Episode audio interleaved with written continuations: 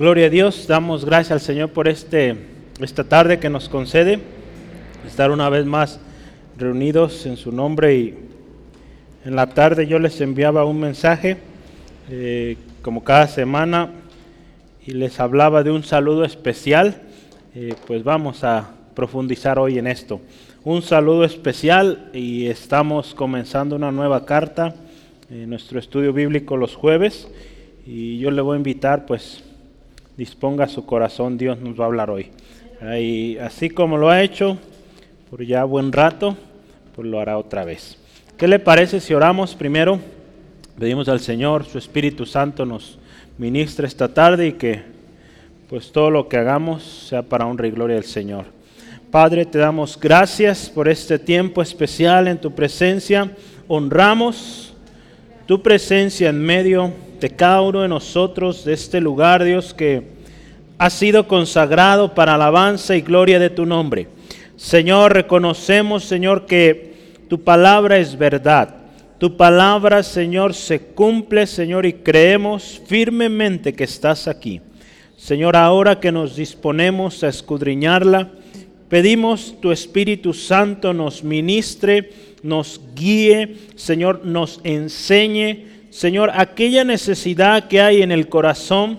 Señor, gracias porque también tú sacias la necesidad de cada uno aquí presentes. Señor, atamos también todo espíritu contrario, eh, confusión, error, en el nombre de Jesús, Señor, y que todo lo que hagamos, Señor, sea de hecho, de palabra, sea para gloria y honra de tu glorioso nombre. En el nombre de Jesús. Amén.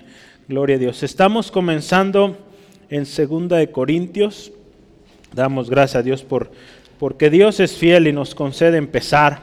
Y yo voy a anotar aquí el, título cada semana. Eh, es sencillo, el título es Introducción y saludos especiales.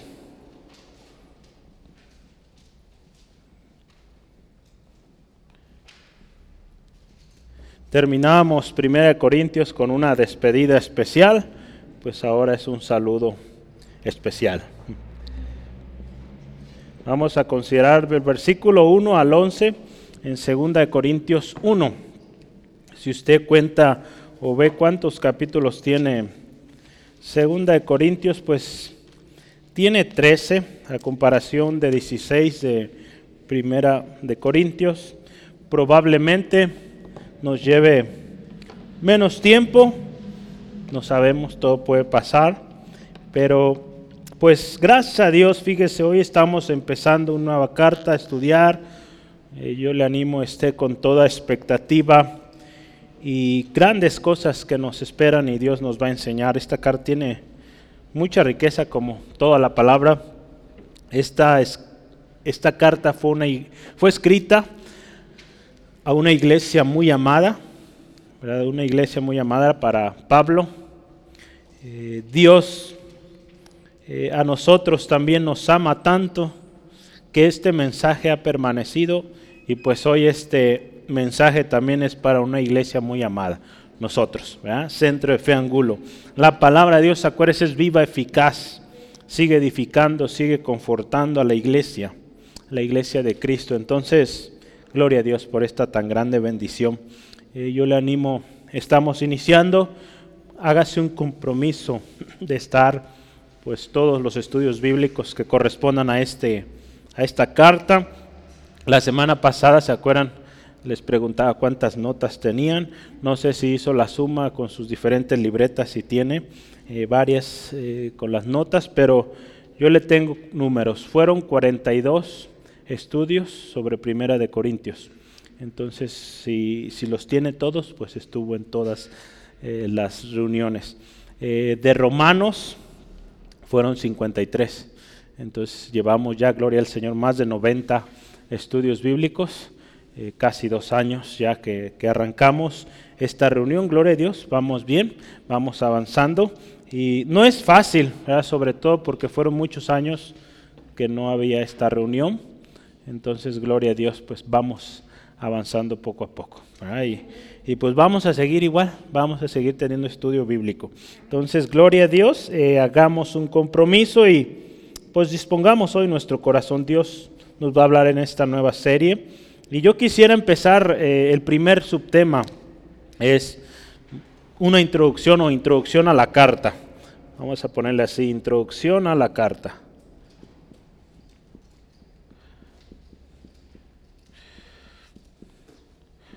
Vamos a hablar algunos aspectos importantes, interesantes. Gracias a Dios. Sobre Corinto ya hablamos en, el primer, en la primera serie, entonces ya no necesitamos mencionar mucho. Solo recordarle, Corinto era una ciudad muy grande de la provincia de Acaya, una ciudad eh, considerada eh, metrópoli, podríamos decirlo, un Guadalajara, podríamos decir, muchas gentes venían de diferentes lugares por motivos de trabajo, comercio, oportunidades. Es muy similar aquí en Guadalajara. entonces, eh, gloria al Señor. Eh, tenemos la bendición, privilegio de vivir en esta ciudad donde hay mucho, mucho trabajo. El otro día escuchaba, bueno, no voy a decir qué estado, pero un estado eh, está trabajando en ser el próximo, le llaman ellos Silicon Valley de, de México pues lo lamento, pero Guadalajara les ganó. Entonces, gracias a Dios. Hablando Silicon Valley, se trata de las empresas de tecnología. Gracias a Dios aquí en Guadalajara hay mucho de esos trabajos y cada vez hay más y más y más. Entonces, pues gloria al Señor. Estamos en una posición privilegiada. Los hermanos en Corinto también lo estaban. Y bueno, junto con ello, pues también había dificultades. ¿no? El hecho de que sea una ciudad donde viene gente de muchos lugares, pues gente con diferentes contextos, eh, orígenes, ideas, aún gente que pues decía ser cristianos, hemos visto en la anterior carta, y pues traían ideas, eh, muchas de ellas judaizantes, pero queriendo imponer la circuncisión y temas pues religiosos que en nada eh, beneficiaban la obra, al contrario, los estaban pues confundiendo. Entonces Pablo dedicó un buen tiempo a esto y en 2 Corintios vuelve a tomar tiempo para esto. Entonces se dice que esta carta fue escrita, yo quiero empezar con la introducción a la carta y quiero hablar de lo que es el contexto histórico, geográfico y temático. Entonces, esta carta fue escrita alrededor de, del 55, 56 después de Cristo. Fue escrita durante el tercer viaje de Pablo, de acuerdo a la historia entre, entre Hechos 19 y 20, puede usted encontrar. No da mucho detalle de esto, pero si usted se acuerda, la semana pasada veíamos los mapas y usted ve que efectivamente por ahí en el tercer viaje de Pablo, eh, Pablo cuando escribe esta carta se dice que muy probable estaba en Éfeso. ¿Se acuerdan que la, pasada, 1 Corintios, también fue escrita en Éfeso? Es muy probable, algunos escritores dicen que se escribió en Éfeso, algunos dicen que no, que fue más adelante. ¿Se acuerdan que después de Éfeso se fue por Asia? Pero el Espíritu Santo le dijo que no se quedara ahí, que se fuera directo a Macedonia. ¿Se acuerdan? Esa historia. Llegó a Macedonia, en Macedonia es donde estaba el carcelero de Filipos. Entonces dicen que muy probable o se escribió en Éfeso o se escribió allá arriba entre Filipos y Tesalónica, ¿verdad? que eso eran unas ciudades cercanas. Entonces, pues es interesante ¿verdad? cuando vemos la historia. Se dice también que hubo un viaje intermedio entre la carta, la carta anterior, 1 Corintios, y 2 de Corintios. Cuando usted recuerda, en 1 de Corintios se, se hablaron de muchos problemas que estaba habiendo ahí en la iglesia de Corinto entre ellos, pues disputas que había entre yo soy de Pablo, yo soy de Pedro, yo soy de Apolo, yo soy de Cristo y había un relajo ahí. Pablo dedicó tiempo a explicarles y la importancia que pues Cristo es la piedra fundamental, Cristo es el fundamento, y, esos hombres que ellos mencionaban, pues fueron siervos de Dios también, al igual que Pablo. Y muchos otros temas hablamos sobre el amor, sobre qué más. El don de lenguas, ¿verdad? Profecía, resurrección de muertos, varios temas que Pablo dedicó. ¿Qué me dijeron? A ver, buena batalla, ese no vimos. La carrera. ¿Sí? Muchos temas y vamos a seguir ahí, miren. Eh, se dice, como les decía, un, un, viaje intermedio que hubo ahí. Eh, si quiere, vamos viéndolo rápido. En 2 Corintios 12, 14. Eh, por ahí da constancia en esta carta que Pablo va a hacer una tercera visita. ¿Se acuerdan que la primera visita fue la visita cuando de alguna manera se plantó la iglesia? Cuando fueron conocidos, creo que está ahí en Hechos 18, cuando conoció a, Aquila y a Priscila, eh, fue como su primer contacto con los corintios. Eh, después hubo otra visita, porque ahí en 2 de Corintios 12, 14, dice así, fíjese, he aquí, por tercera vez estoy preparado para ir a vosotros y no seré gravoso porque no busco lo vuestro, sino vosotros, sino a vosotros, pues no deben atesorar los hijos para los padres, sino los padres para los hijos.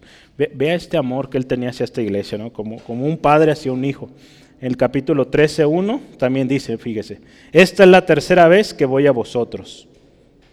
Entonces, eh, parece ser, y esta carta va a expresar también cierta gratitud a Dios y por qué no también lo vamos a ver a los Corintios, porque Pablo veía que la primera carta, ¿se acuerda? Fue una carta fuerte, ¿verdad? Fue una carta fuerte en ciertos temas, y él da gracias a Dios porque hubo buena respuesta, ¿verdad? Eh, se dice también que hubo una carta, le llaman la carta fuerte. Entonces algunos dicen que la carta fuerte fueron los últimos capítulos de Segunda de Corintios. Entonces hay toda una historia detrás de eso, que fue la más pesada, ¿verdad? donde sí eh, Pablo reprendió muy fuerte. Entonces es interesante cuando vemos la historia, tanto que podemos encontrar, pero a mí me bendecía mucho cómo Pablo amaba esta iglesia, dedicó tiempo a escribirle, si se fija, pues son privilegiados los corintios comparado a los demás, hubo más cartas para ellos. Eh, ahí en 2 Corintios 7, versículos 5 al 9, ahí expresa su gratitud. Gratitud por una respuesta que hubo a arrepentimiento. ¿Se acuerdan que había un problema de un hombre que estaba eh, viviendo con la mujer de su padre? Entonces, eh, Pablo eh, determinó un juicio tremendo, ¿verdad? retírenlo de la iglesia y, y, para que sea tratado. Y aquí en 2 Corintios habla de que lo vuelvan a aceptar, porque esa persona se arrepintió. Entonces vamos a ir para que vea eh, un poquito de esto. Capítulo 7, versículos 5 al 9. Hoy estamos viendo de varios lados como introducción y, será muy especial. Vamos, 7, 5 al 9. Dice, porque de cierto cuando vinimos a Macedonia, ningún reposo tuvo nuestro cuerpo, sino que en todo fuimos atribulados de fuera, conflictos de dentro, temores. Este texto se ha usado para decir que esta, carta fue escrita en Macedonia. Por eso esta teoría de que fue en Macedonia donde se escribió 2 Corintios es más creíble por este texto. dice porque dice cuando vinimos a Macedonia. De alguna manera nos dice que por ahí andan, ¿no? Pero Dios, versículo 6, que consuela a los humildes, nos consoló con la venida de Tito. Y no solo con su venida, sino también, escuche, con la consolación con que él había sido consolado en cuanto a vosotros, haciendo saber vuestro gran afecto, vuestro llanto, vuestra solicitud por mí, de manera que me regocijé aún más, porque aunque os contristé con la carta, ve aquí está esto, no me pesa, aunque entonces lo lamenté, vea como un padre le duele cuando da disciplina, porque veo que aquella carta, aunque por algún tiempo os contristó, ahora me gozo no porque hayáis sido contristados, sino porque fuiste contristados para arrepentimiento, porque habéis sido contristados según Dios, para que ninguna pérdida padecéis por nuestra parte. Entonces, más adelantito habla de este hombre que, que, les invita a aceptarlo de nuevo. Entonces, fíjese qué bonito, ¿verdad?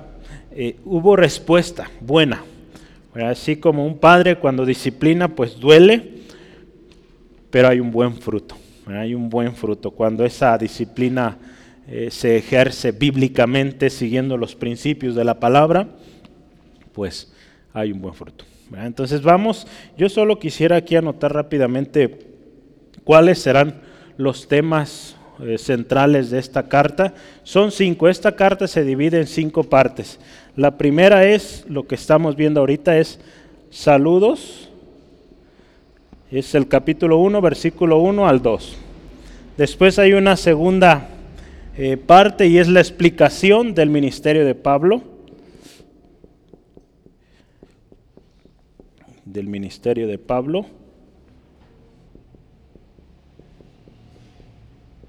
Hay mucho que se habla sobre esto y, algunos consideran eh, como el principal tema de la carta.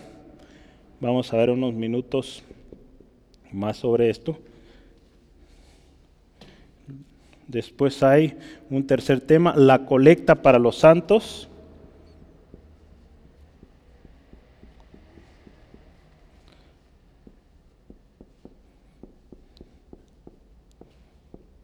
Usted le puede completar los santos en Jerusalén.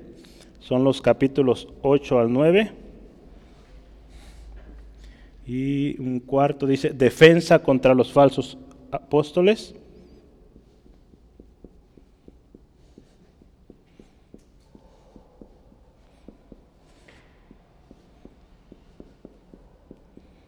poner ahí falsos yo porque ya no me ocupo, pero es del capítulo 10, versículo 1 al 13.10. Y último, saludos finales y bendición. Ups.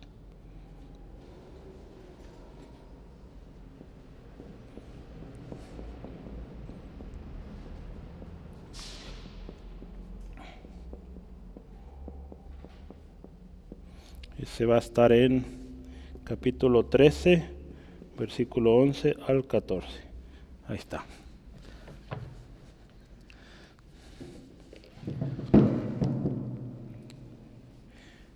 Saludos, la primera parte, después explicación del ministerio de Pablo, del 1.3 al 7.16, después número 3, la colecta para los santos, ¿se acuerda?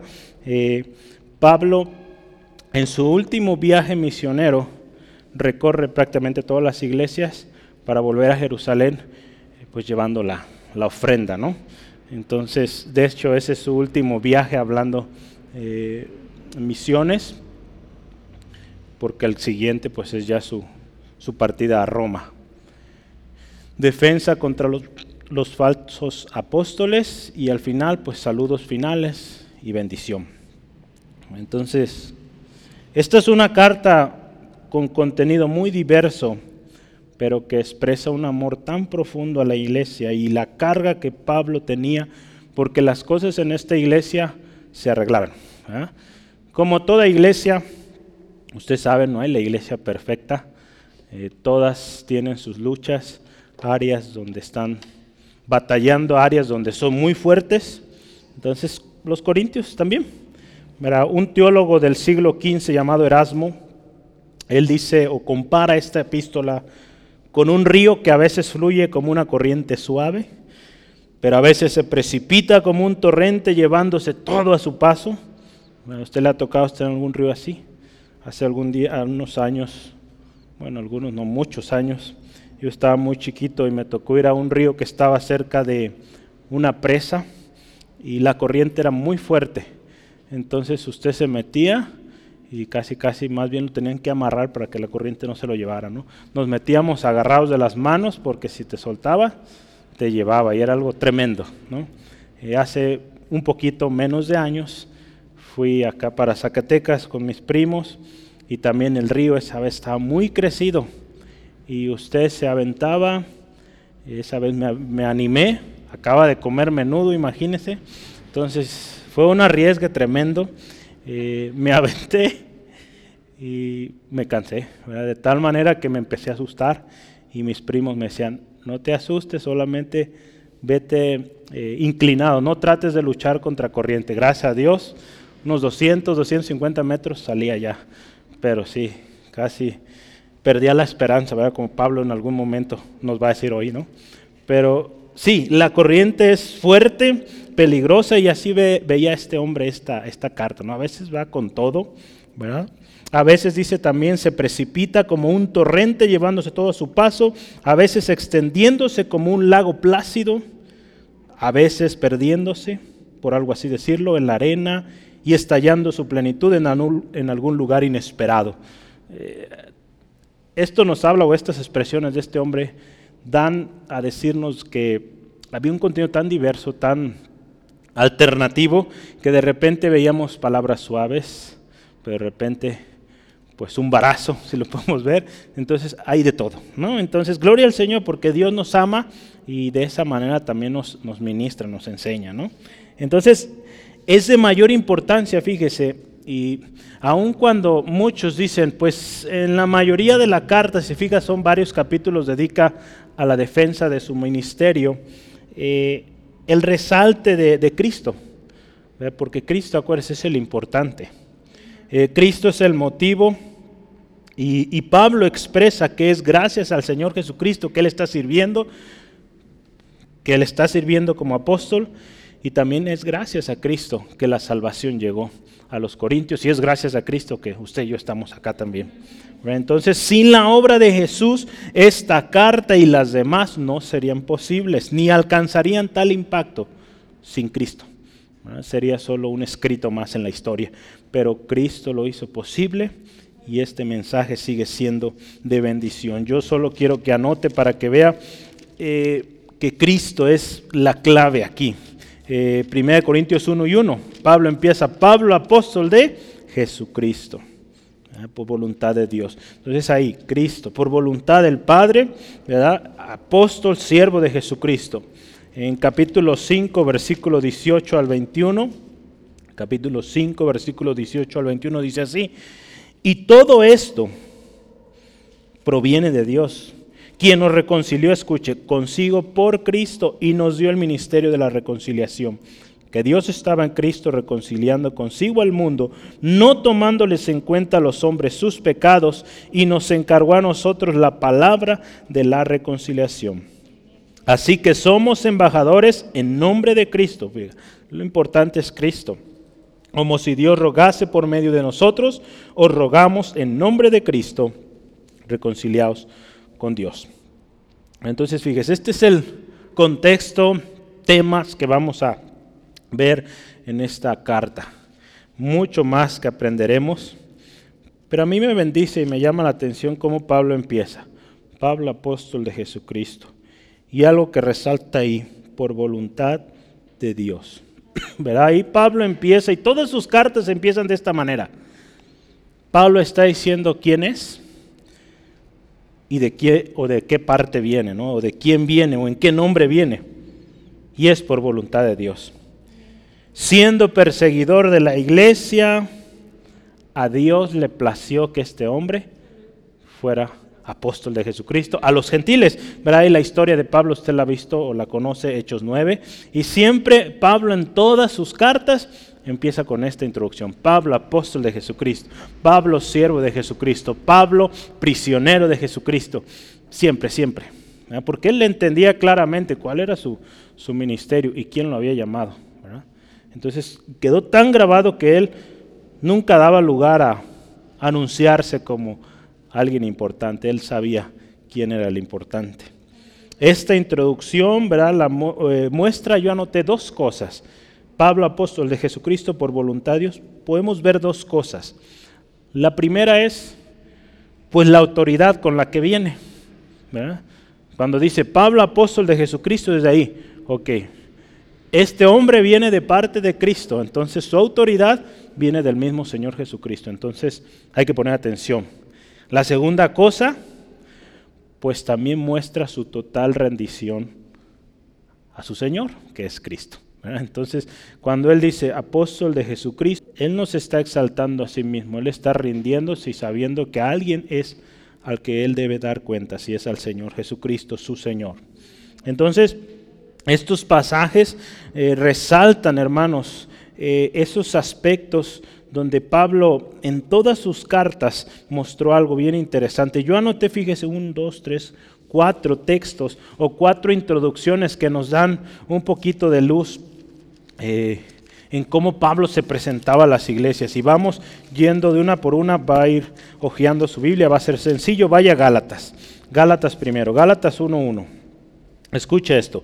Pablo apóstol, y vea este paréntesis, no de hombres ni por hombres, sino por Jesucristo y por Dios el Padre que lo resucitó de los muertos. Ve, ahí, no de hombres. Digo, no vengo en nombre de la asociación de pastores o de apóstoles, no, en nombre de Jesucristo. Cristo es el que lo llamó y lo está enviando. Entonces, vea, qué hermoso, no de hombres. Filipenses, nos vamos a saltar ahí Efesios, Filipenses 1 y 1. Quisiéramos ver todos, pero el tiempo apremia.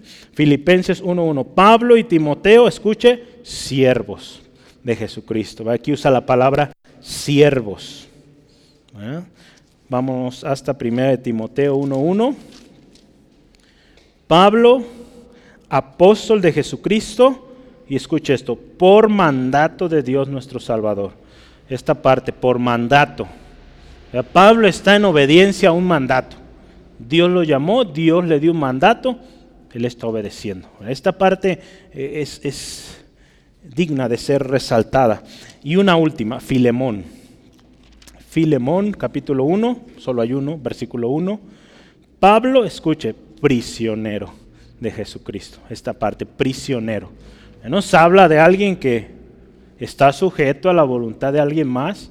Ahí usted vea cómo es un prisionero. Pues no tiene derechos, no tiene voz, voto menos. Entonces, Qué hermoso, ¿verdad? Esta, actitud de este hombre eh, nos enseña mucho. Y, pues Pablo se asegura de, dejar esto claro porque ya sabemos el contexto de esta iglesia. Esta iglesia tenía problemas con la autoridad, tenía problemas en reconocer muchos a Pablo. Entonces Pablo, a ver hermanos, yo vengo en nombre del Señor Jesucristo, por voluntad de Dios. ¿sí? Entonces desde ahí escuchen. Entonces, y, y lo que sigue, fíjese, ¿qué más dice?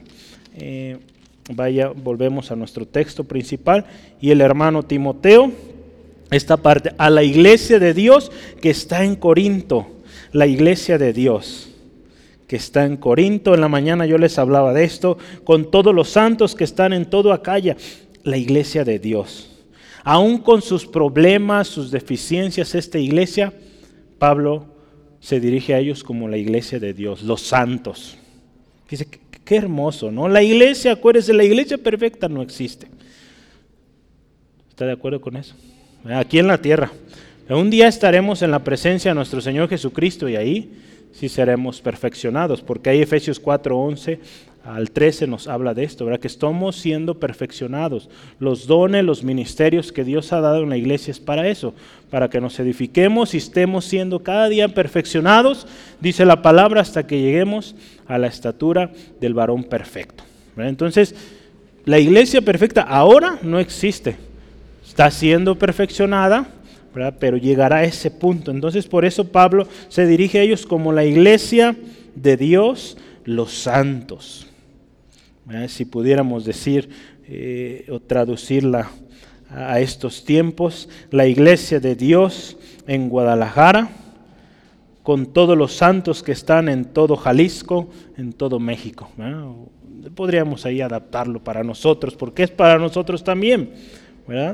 Porque todos, hermanos, dice la palabra ahí en Romanos capítulo 1, versículo 7, todos somos llamados a ser santos. Entonces, es un llamamiento, hermano, hermana, para todo cristiano creyente en Jesucristo, ser santos, porque Él es santo, ¿verdad? Lo hemos estado viendo mucho en, eh, ahora en Levítico. Sean santos, porque y lo repite varias veces, ¿sí se fijó? Casi cada tres versículos. Entonces, hay esa, ese llamado a apartarse, eh, a dedicarse solo al Señor.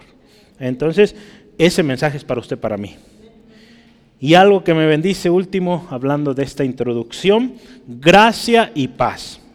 Yo terminaba en la mañana mi mensaje así, gracia y paz a todos hermanos. Dios les bendiga. Este mensaje o saludo inicial, Pablo, me llamó mucho la atención porque me puse a ver todas las cartas de Pablo y en todas dijo eso, gracia y paz. Es muy interesante, pero véalo, yo le animo en casita, vea Romanos, Corintios, ya lo vimos, Gálatas, Efesios, Filipenses, Colosenses, Tesalonicenses, Filemón a todos les dijo gracia y paz.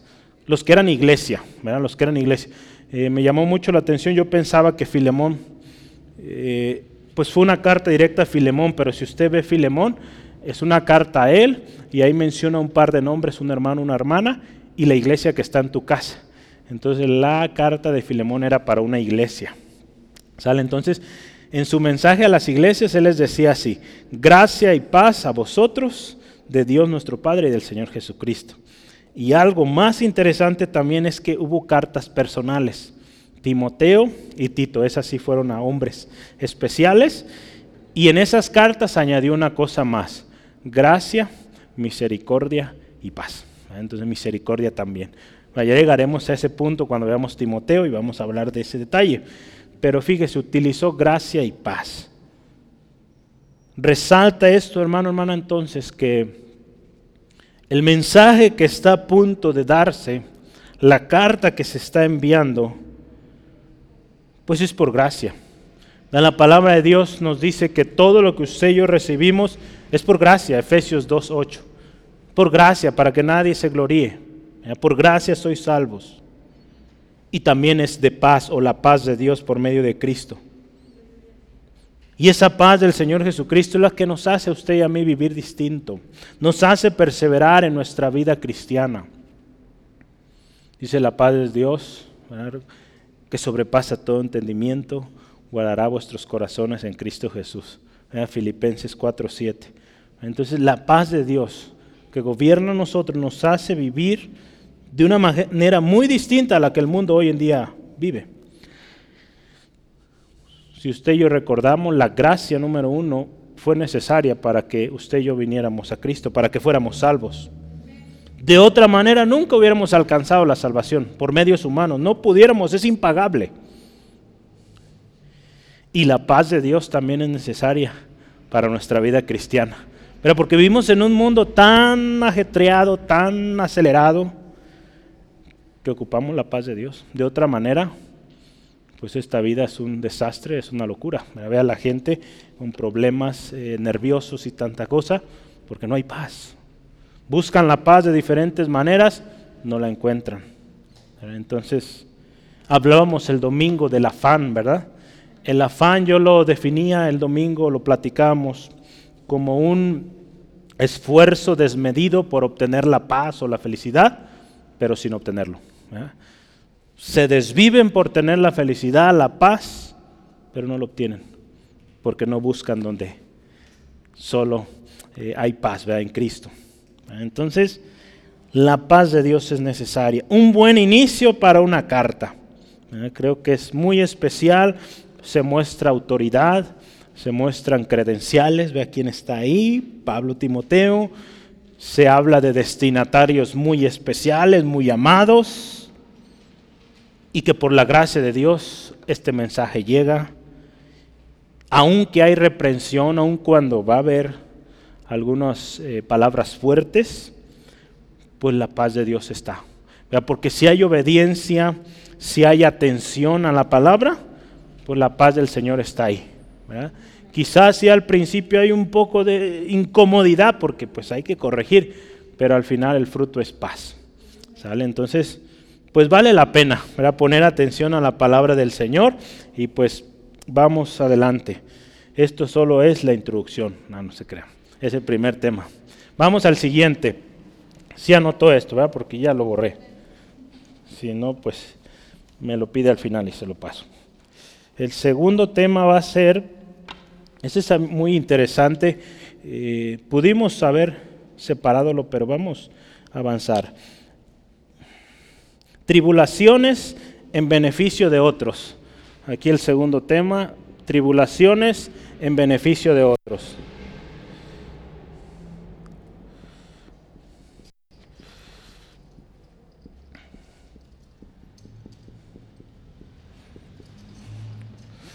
Vamos a considerar ahí los versículos 3 al 7 tribulaciones en beneficio de otros. Vamos a, leerlo juntos ahí. del versículo 3 al versículo 7. Dice así la palabra de Dios. Bendito sea el Dios y Padre de nuestro Señor Jesucristo, Padre de misericordias y Dios de toda consolación, el cual nos consuela a todas nuestras tribulaciones, para que podamos también nosotros consolar a los que están en cualquier tribulación, por medio de la consolación con que nosotros somos consolados por Dios porque de la manera que abunda en nosotros las aflicciones de Cristo, así abunda también por el mismo Cristo nuestra consolación. Pero si somos atribulados, es para vuestra consolación y salvación. O si somos consolados, es para que vuestra consolación y salvación, la cual se opera en el sufrir de las mismas aflicciones que nosotros también padecemos y nuestra esperanza respecto de vosotros es firme, pues sabemos que así como sois compañeros en las aflicciones, también lo sois en la consolación. Ya qué hermoso, bendito Dios, el Padre de nuestro Señor Jesucristo. Padre dice ahí de misericordias y Dios de toda consolación. Hemos hablado de esto, las misericordias de Dios son nuevas cada mañana y esto es razón de decir como Pablo, bendito sea Dios. Alabado sea su nombre porque Él es misericordioso.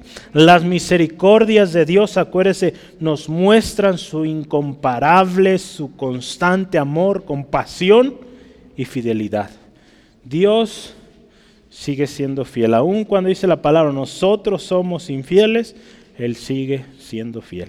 Entonces, eso es motivo de pues decirle palabras de alabanza, de oración, porque Él es bueno. Ahí en Lamentaciones capítulo 3, versículos 22 al 23, Lamentaciones 3, dice así, porque la misericordia o por la misericordia de Jehová no hemos sido consumidos, porque nunca decayeron sus misericordias. Dice, nuevas son cada mañana, grande es su fidelidad. Fíjese, qué, hermoso esto, ¿no? Dios es nuestro consuelo. No hay otro mejor recurso o medio de consuelo que aquel que nos creó y nos conoce a la perfección. Podríamos decir, pues hay muchísimos métodos hoy en día. Eh, la meditación, ir al psicólogo, ir aquí y allá, pero en ningún lugar vamos a encontrar tal consuelo como nuestro Señor porque Él es Padre de consolación, Padre de misericordias y Dios de toda consolación, de toda consolación. Eh, hay algo muy especial, hay varios textos que nos hablan sobre el consuelo, Dios nuestro consuelo, pero yo quiero que anote al menos dos pasajes ahí en Isaías. Isaías 12, versículo 1 y 2. Isaías 12, 1 y 2. Lo voy a leer. Este capítulo está muy cortito, pero véanlo en casa completo. Pero dice así los primeros dos. En aquel día dirás, cantaré a ti, oh Jehová, pues aunque te enojaste contra mí, tu indignación se apartó y escuche, y me has consolado. He aquí Dios es salvación mía. Me aseguraré y no temeré. Porque mi fortaleza y mi canción es Ja, Jehová, quien ha sido salvación para mí. Fíjese, Dios, aun cuando hemos fallado, Él es grande en misericordia y trae consuelo.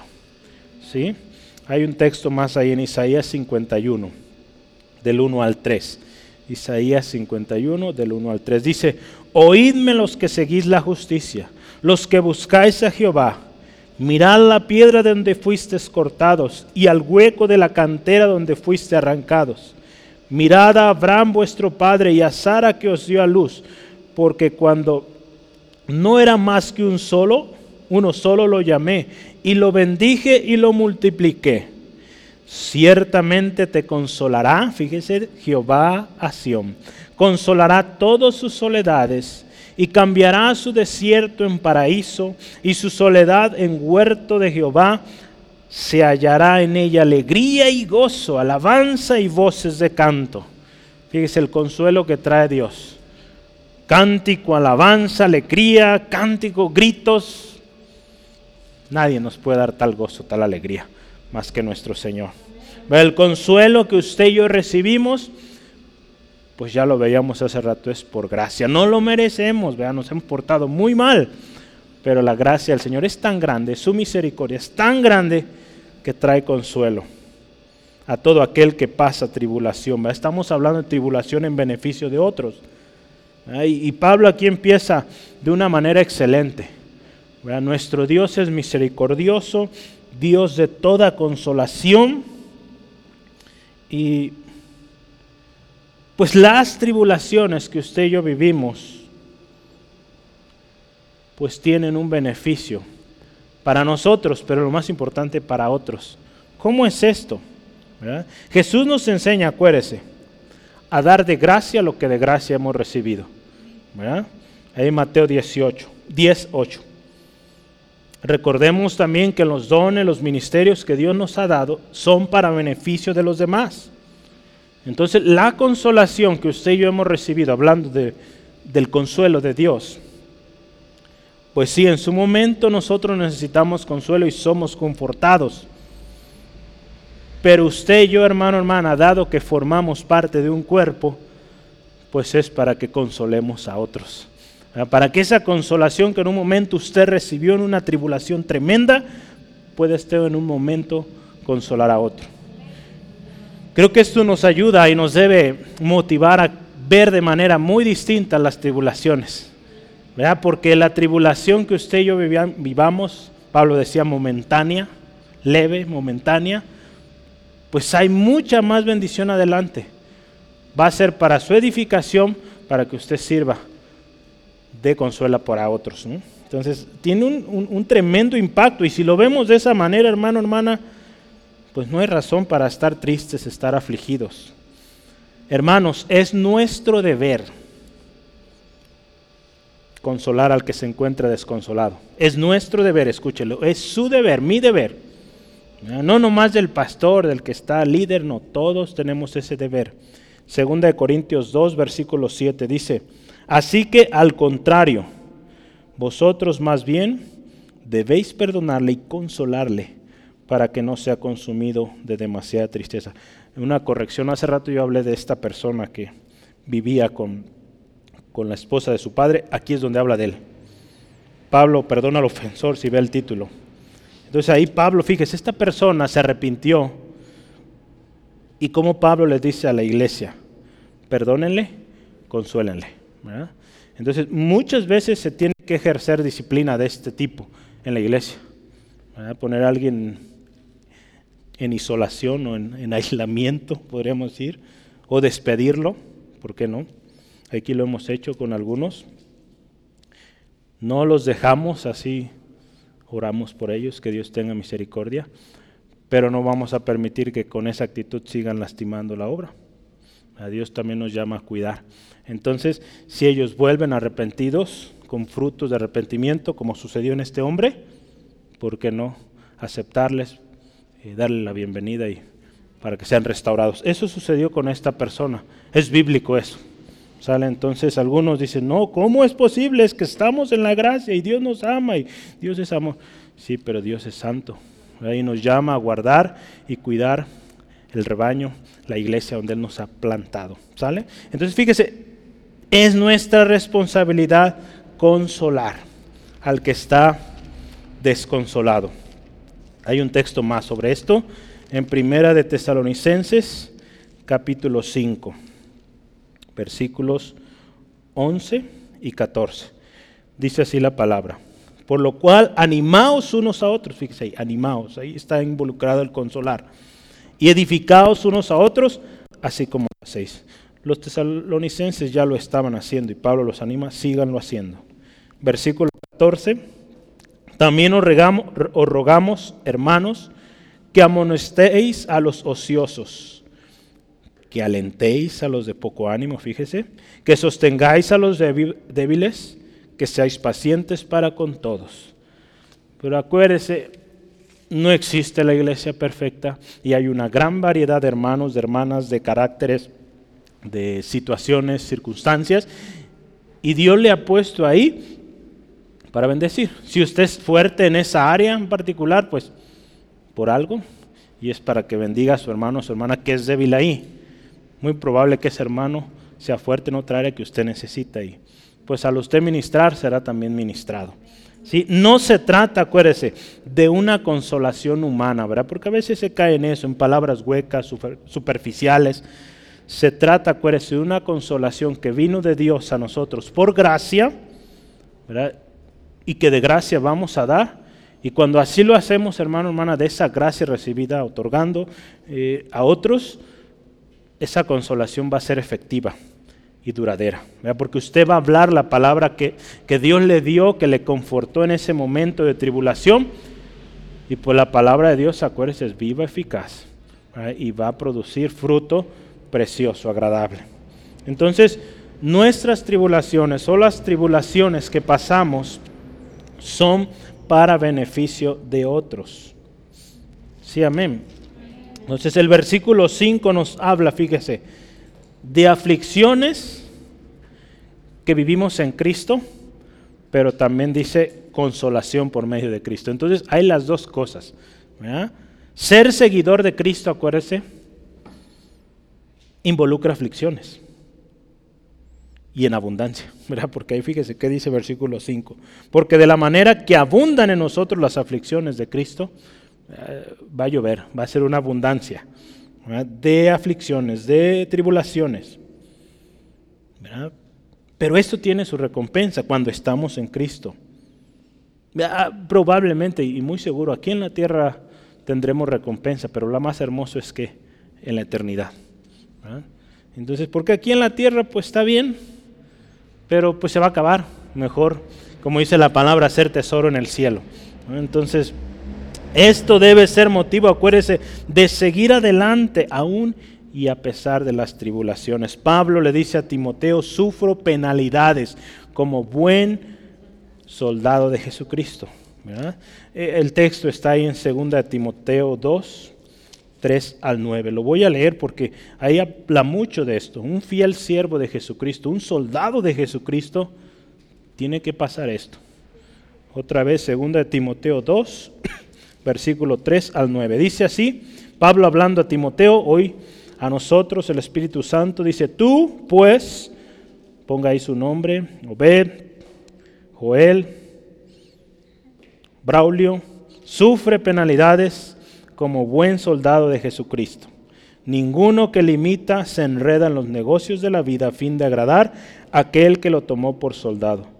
Y también, escucha, el que lucha como atleta no es coronado sino lucha legítimamente. El labrador para participar de los frutos debe trabajar primero. Considera lo que te digo y el Señor te dé entendimiento en todo. Y escucha, acuérdate de Jesucristo, del linaje de David, resucitado de los muertos conforme a mi evangelio. Escuche, en el cual sufro penalidades, hasta prisiones a modo de malhechor mas la palabra de Dios no está presa. Entonces, en medio de gran tribulación nosotros tenemos que permanecer, porque la palabra de Dios, esa no está presa, esa sigue, esa es viva, es palabra viva y tiene que seguirse proclamando. Entonces, el medio o en medio de tribulación abundante, Cristo es la fuente de consuelo. Él mismo, acuérdese, prometió y dice la palabra que rogó al Padre por el consolador que hoy está con nosotros. Acuérdese, el Espíritu Santo. Así gusta anotar Juan 14. Juan 14, 1 y 2. Lo voy a leer. Juan 14, 1 y 2. Dice así la palabra del Señor. No se turbe vuestro corazón Estamos hablando de tribulaciones y es en Cristo que a veces vamos a sufrir tribulaciones, pero Cristo nos dice, nuestro consolador, no se turbe vuestro corazón, creéis en Dios, creer en mí. Porque en la casa de mi Padre muchas moradas hay. Si, dice, si así no fuera, yo os lo hubiera dicho. Voy pues a preparar lugar para vosotros. Aquí en otras palabras nos dice, no se turben, no se preocupen, no se aflijan esto que están viviendo es temporal. Yo voy a preparar algo especial, eterno. Entonces, sigan adelante. Versículos 16 eh, al 18 del mismo Juan 14. dice ahí también, y yo rogaré al Padre, hablando del consolador del Espíritu Santo, y os dará otro consolador, para que esté con vosotros para siempre. El Espíritu de verdad, al cual el mundo no puede recibir. El mundo no puede recibir esto porque primero necesitan venir a Cristo. Porque no le ven y le conoce, pero vosotros le conocéis porque mora en vosotros o con vosotros y estará en vosotros. No os dejaré huérfanos y vendré a vosotros. Escuche. Y Jesús dice así, ¿verdad? De estas cosas os he hablado para que en mí tengáis paz. En el mundo tendréis aflicción, pero confiad, yo he vencido al mundo. Eso dice Jesús. Juan 16, 33. Las palabras de Jesús, su ejemplo, todo lo que Él hizo, sus milagros, las promesas, son hermanos y deben ser motivo de consolación para todo fiel seguidor de Cristo. Si decimos ser fieles seguidores de Cristo, fieles soldados de Jesucristo, tenemos que escuchar lo que Jesús dice. Él dice que vamos a tener aflicciones, pero que confiemos, Él venció. Y todo esto fue escrito para eso, para que cuando estemos pasando dificultad vayamos, recordemos estas palabras de Jesús. No se turbe su corazón, no tengan miedo, no se asusten por lo que va a venir. Y tantas promesas que usted y yo podríamos listar. Entonces Jesús es el medio por el cual usted y yo podemos recibir consolación. Sean tribulaciones o consolación que usted reciba en Cristo, las experimentamos con un propósito. ¿verdad? Tanto, acuérdese, tribulación como después la consolación de parte de nuestro Señor, tienen un propósito, podemos verlo doble. El primero es que usted crezca, sea edificado, sea confortado, pero un segundo propósito, ser útil en la administración a otros. Entonces, cuando usted tiene una aflicción es porque Dios está formando algo en usted, está mm, probando nuestra fe, que seamos afirmados en esa fe para que después usted sirva a otros consolándolos. Es muy probable que en la misma circunstancia que usted está viviendo o muy similar, porque muchas veces vendrán hermanos, es que usted no ha vivido lo que yo he vivido. Gracias a Dios muchas veces usted ya lo vivió y podrá darle un consejo. Y aún si no lo ha vivido, pues ha vivido muchas otras cosas donde ha visto la mano de Dios. Y el Espíritu Santo le va a dar palabra para que esa persona pues tenga promesa de Dios también para esa circunstancia. Recordemos una vez más que a los que aman a Dios todas las cosas ayudan a bien. Esto es a los que conforme a su propósito son llamados. Romanos 8, 28. Pablo le dice a Timoteo, sufro penalidades, pero la palabra no está presa, yo sigo. Acuérdense, las tribulaciones no deben ser motivo de alejarnos, al contrario, es de, eh, de acercarnos al Señor, reforzar nuestra comunión con Él de tal manera que pues salgamos victoriosos y que eso resulte en beneficio de otros. Todo lo que usted y yo vivimos en Cristo, todo la salvación, la sanidad, restauración, consuelo, las mismas tribulaciones, son por algo. Y por algo el Señor Jesús hizo tanto hincapié y oró que sean uno, ¿verdad? En Juan 17. Porque eso de que sean uno habla de esa unidad, lo hemos hablado este año, comunión, y en esa comunión pues nos edificamos unos a otros, ¿verdad? Estamos hablando beneficiar a otros. Nos necesitamos unos a otros. Y cada tribulación ve algo así, como algo potencial, algo, una preparación especial de Dios, porque un día usted va a ayudar a alguien en esa situación. Entonces, si lo vemos así, crea que, créame que va a cambiar nuestra manera de enfrentar los problemas. A veces eh, estaremos en situaciones difíciles porque nosotros mismos desobedecimos, pero aún ahí Dios, el Dios de misericordia, el Dios de toda consolación, ahí también nos va a enseñar, para que a otros les enseñamos, yo ya la regué ahí y no hay buen resultado. Entonces, qué hermoso, ¿no? Tribulaciones en beneficio de otros. Y último, tribulaciones que afirman, tribulaciones que afirman.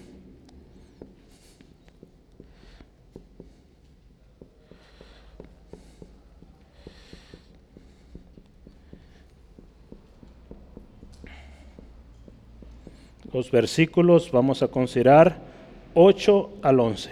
Es el último. Tribulaciones que afirman. Pablo ahí está hablando, fíjese, vamos a leerlo, versículo 8 al 11.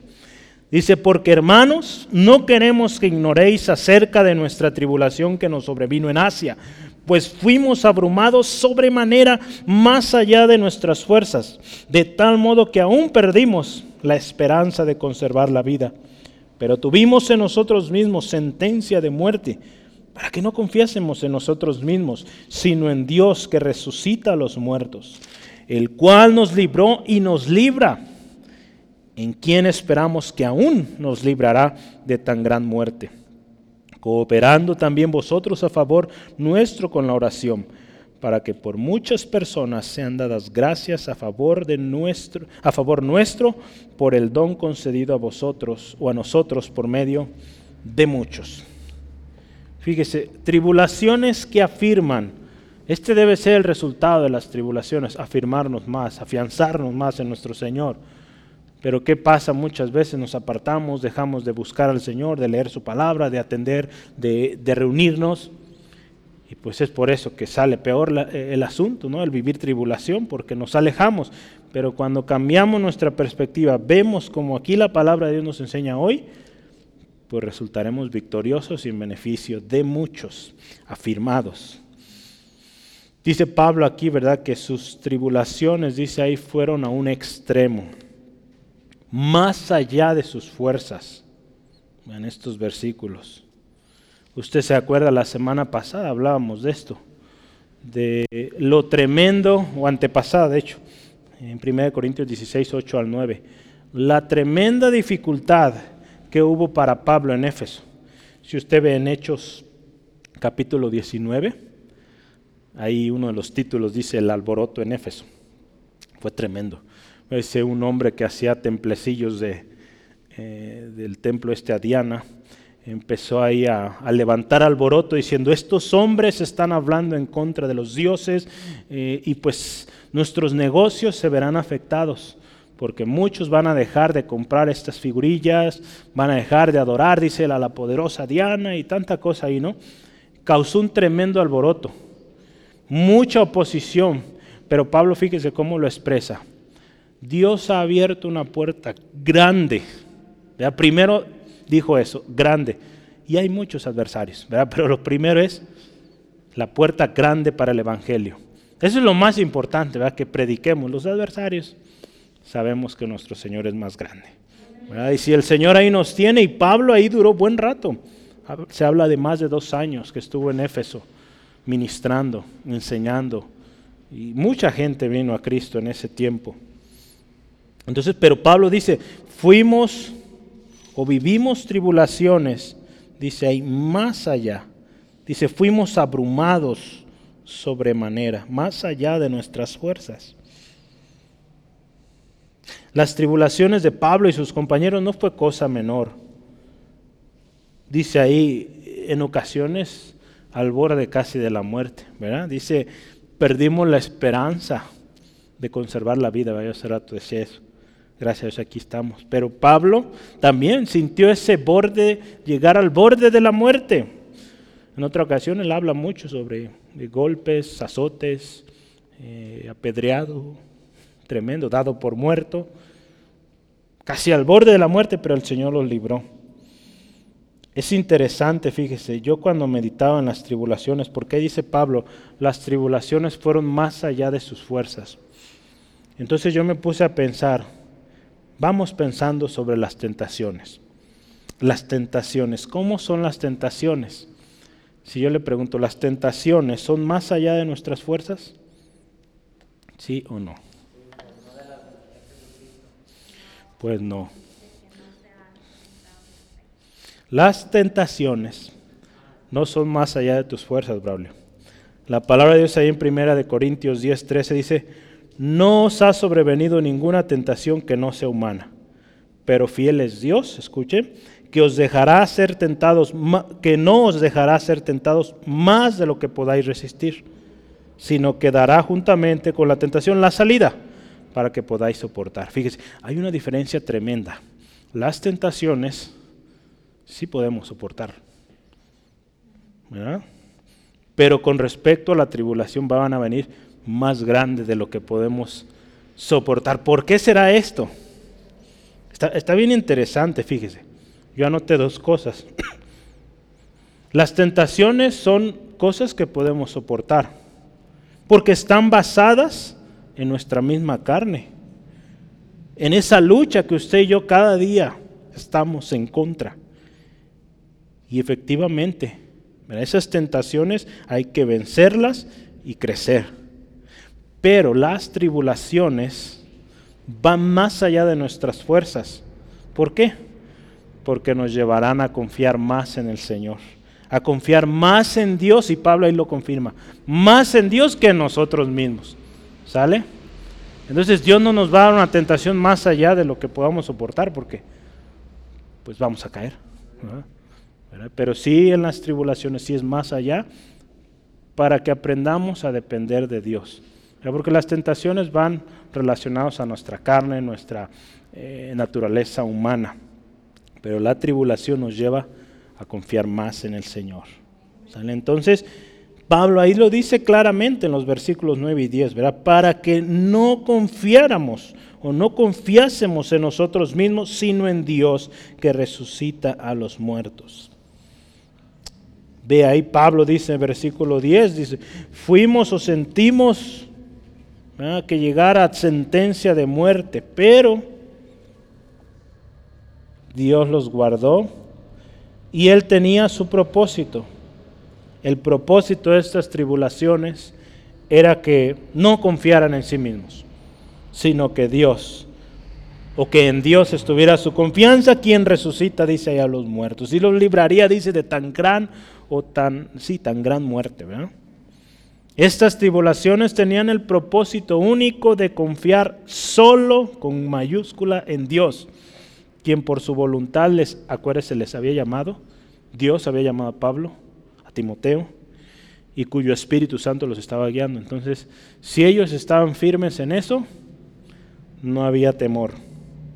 Dios, acuérdese, siempre liberará a aquellos que están cumpliendo su propósito aun cuando todo parezca contrario, las circunstancias, aun cuando todos hablando de personas estén en contra, Dios siempre, siempre va a guardar aquel que está cumpliendo su palabra, aquel que está siéndole fiel. Dios no falla. Sí, amén.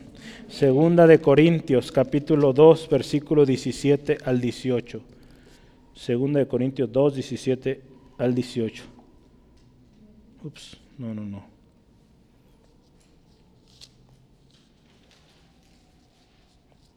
No, ese no es. un segundo, déjame ver más que es primera. No.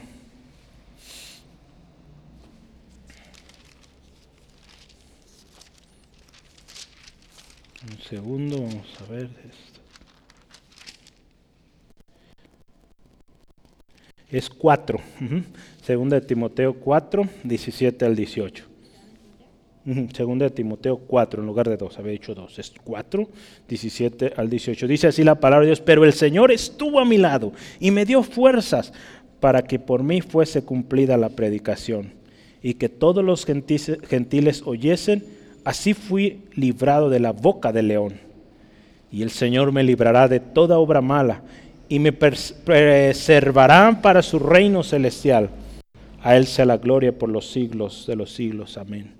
Dice, qué hermoso. Todas estas tribulaciones que vivimos tienen un propósito. Que usted y yo confiemos más en el Señor, más en el Señor. Seremos consolados. Y cuando usted es consolado, cuando usted habrá ganado esa batalla, esa dificultad, pues usted podrá bendecir a otros. Bendecir, consolar a otros. Porque acuérdese una vez más, torre fuerte es el nombre de Jehová. A él correrá el justo y será levantado. Proverbios 18:10. Y Pablo termina esta primera sección diciéndole, hermanos, cooperen con oración. Sí, Pablo habló de tribulaciones que estaba hablando en beneficio de otros, dificultades, al borde de la muerte, pero hay un llamado ahí, hermanos, sigan orando. En traducción lenguaje actual dice, por favor, ayúdenos orando por nosotros. Así dice, el versículo 11. Porque dice, si muchos oran, muchos también serán los que den gracias a Dios por su ayuda y por todo lo bueno que Él nos da. La nueva versión internacional dice, mientras tanto ustedes nos ayudan orando por nosotros, así muchos darán gracias a Dios. Y si usted se fija, Pablo no pide, hermanos, oren que los problemas se vayan. No pide oración así. Oren por nosotros. Tan solo les dice, sigan orando para que el Evangelio se siga proclamando y muchos vengan al conocimiento de la palabra. Porque qué fácil sería, ¿verdad? Que no haya problemas. se necesitan. Se necesitan los problemas, las dificultades, porque de otra manera, pues a Pablo se le sube, a nosotros se nos sube y creemos que nosotros somos los superapóstoles, los superevangelistas y pues tanto que hoy sucede, ¿no? Hombres que, que se confiaron, que dejaron de orar, dejaron de buscar al Señor y qué tremendas cosas están haciendo y lastimando la obra, ¿no? Eh, caídas tan terribles. Eh, y bueno, nuestra actitud, acuérdese, ante las tribulaciones debe ser o debe cambiar, hermanos. Si estamos en Cristo, acuérdese, todo coopera para bien. Y resultará, acuérdese, bendición o en bendición de mucho. Y voy a leer este texto, sabiendo que los mismos padecimientos se van cumpliendo en vuestros hermanos en todo el mundo. Mas el Dios de toda gracia, que nos llamó a su gloria eterna en Jesucristo, que dice, después de que hayáis padecido un poco de tiempo, el mismo dice, os perfeccione, afirme, fortalezca y establezca. Si quiere anotarlo, 1 Pedro 5, 9 al 10. Voy a concluir con este resumen comenzamos una carta nueva, una nueva serie de manera excepcional. Un mensaje con autoridad de parte de nuestro Señor Jesucristo y siendo la voluntad de Dios. Un mensaje para nosotros, la iglesia de Dios en Guadalajara, Jalisco, México. Un mensaje recibido, acuérdese, de gracia y que también viene con la paz de Dios que sobrepasa todo entendimiento. Hablamos Recordará usted de tribulaciones que resultan en beneficio de otros. Recordemos que nuestro Dios es un Dios grande en misericordia y amor. Él es nuestro consuelo. Necesitamos correr a Él en el momento de la aflicción. Él es torre fuerte y refugio. Todo lo que sufrimos en Cristo es para nuestro beneficio. La consolación también vendrá y por medio de esto, tanto tribulación como la consolación, tendrá resultado de bendición para otros, beneficio a otros. Las tribulaciones también nos afirman. Aun cuando estés casi, cuando estas casi siempre vayan allá o más allá de nuestras fuerzas, las aflicciones nos ayudan a confiar en Dios. Somos afligidos y consolados para consolación. Y Pablo usó otra palabra, salvación de muchos. A todas estas eh, tribulaciones que pasó Pablo al final resultó en qué? En iglesias que se fundaron, gente que vino a Cristo, gente que de otra manera nunca hubieran llegado a Cristo, sobre todo en Éfeso, gente muy sabia, muy eh, preparada, como Pablo tuvo oportunidades de presentar el Evangelio en, foros donde nunca se, se había hablado de Cristo, Pablo tuvo la oportunidad, en medio de tanta tribulación, hubiera sido otra persona, se iba corriendo, pero él permaneció ahí y tuvo oportunidad de presentar el Evangelio pues a gente que pues nadie les había hablado. Entonces Dios tiene un propósito, hermano, hermana, en esa aflicción, que usted sea bendición, sea luz ahí. No olvidemos, acuérdese, la oración. Necesitamos orar unos por otros. Muchas veces no podremos estar cerca de aquel, como en el caso de Pablo. Los hermanos de Corinto no podían estar todos ahí. Sí había algunos, ahí Pablo los menciona, pero no todos podían estar con Él en esta tribulación, pero sí podían orar, porque la tribulación es necesaria. No podemos orar así, Señor, que se vayan los problemas. Mm, pues ni ore así, porque pues no va a recibir respuesta. Mejor pida al Señor fortaleza, pida al Señor que se cumpla su propósito, que lleguemos eh, al final victoriosos, aprendiendo y pues edificando a otros.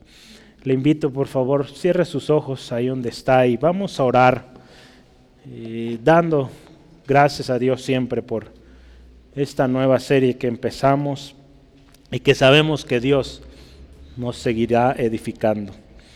Padre, te damos gracias por tu palabra hoy expuesta. Y una palabra que nos da una vez más oportunidad. Una palabra, Señor, que nos enseña mucho acerca de la sumisión a nuestro Señor Jesucristo, acerca de la gracia, la misericordia, la paz, a una iglesia que tú amas a un grupo de santos, Señor, que en tu gracia has llamado. Señor, gracias por esas tribulaciones también que tenemos como fieles seguidores de Cristo. Señor, y que creemos que tu palabra se cumplirá, que la consolación vendrá, Señor, y que podremos nosotros tener un resultado glorioso y en beneficio de otros, Dios. Señor, pedimos también perdón si en alguna ocasión hemos confiado en nuestras fuerzas y todo ha resultado mal, Señor. Que aprendamos a confiar en ti, Dios.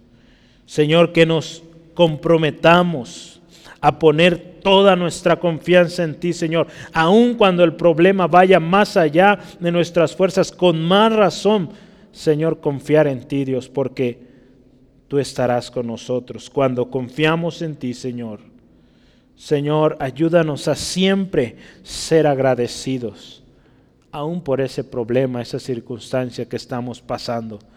Darte gracias, porque todo coopera para bien. Te amamos y sabemos que todo coopera a bien, Señor porque tú nos has llamado, Señor. Y es necesario que a través de muchas tribulaciones lleguemos a la meta. Señor, queremos cumplir el propósito. Señor, ayúdanos que a través de esto, Señor, nosotros aprendamos y podamos bendecir a otros, Dios.